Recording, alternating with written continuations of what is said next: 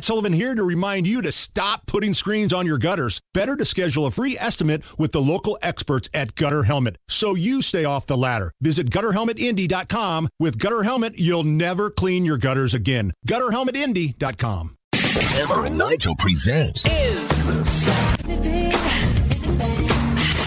It depends upon what the meaning of the word is. Is this anything? All right, let's rock and roll. Hammer. How do we play? Is this anything? I am going to run some stories by you. You break down all the information. You give us the verdict. Is the story in question anything or not? Easy enough. We start with this. Four squatters were arrested at a Georgia home and charged with felonies and accused of running a strip club in the home by people in the community.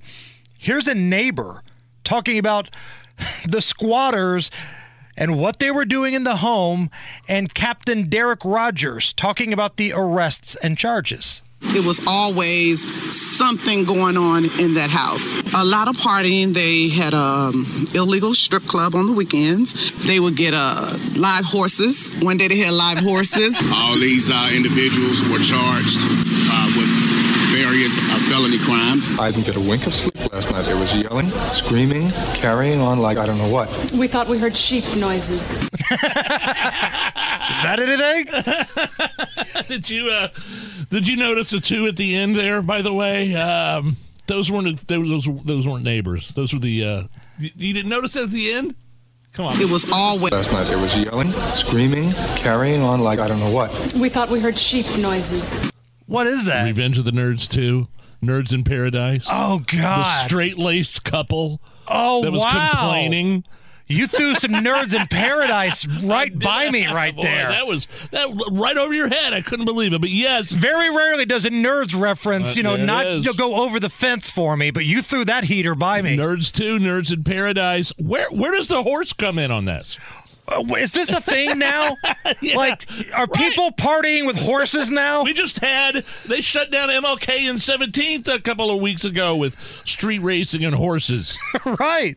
Uh, yeah, this is this is definitely something, and it's kind of sounded like a party I'd like to go to. Blake, you and the horse you rode in on.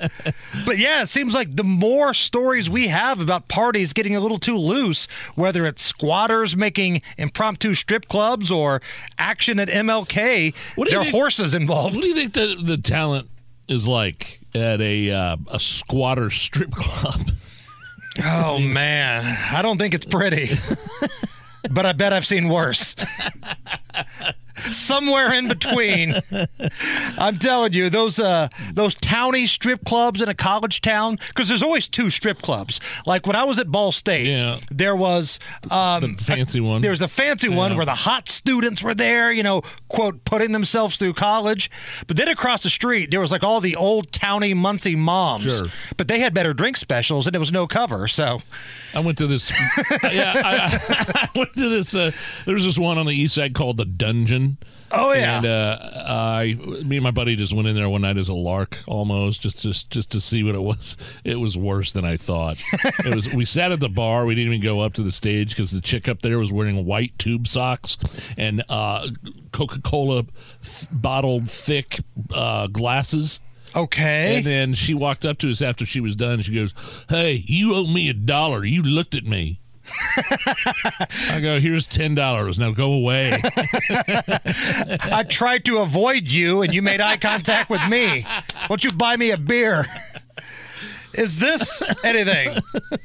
Have you heard of the nickname theory? no. It's a way to weed out the guys that ladies have only had a few dates with.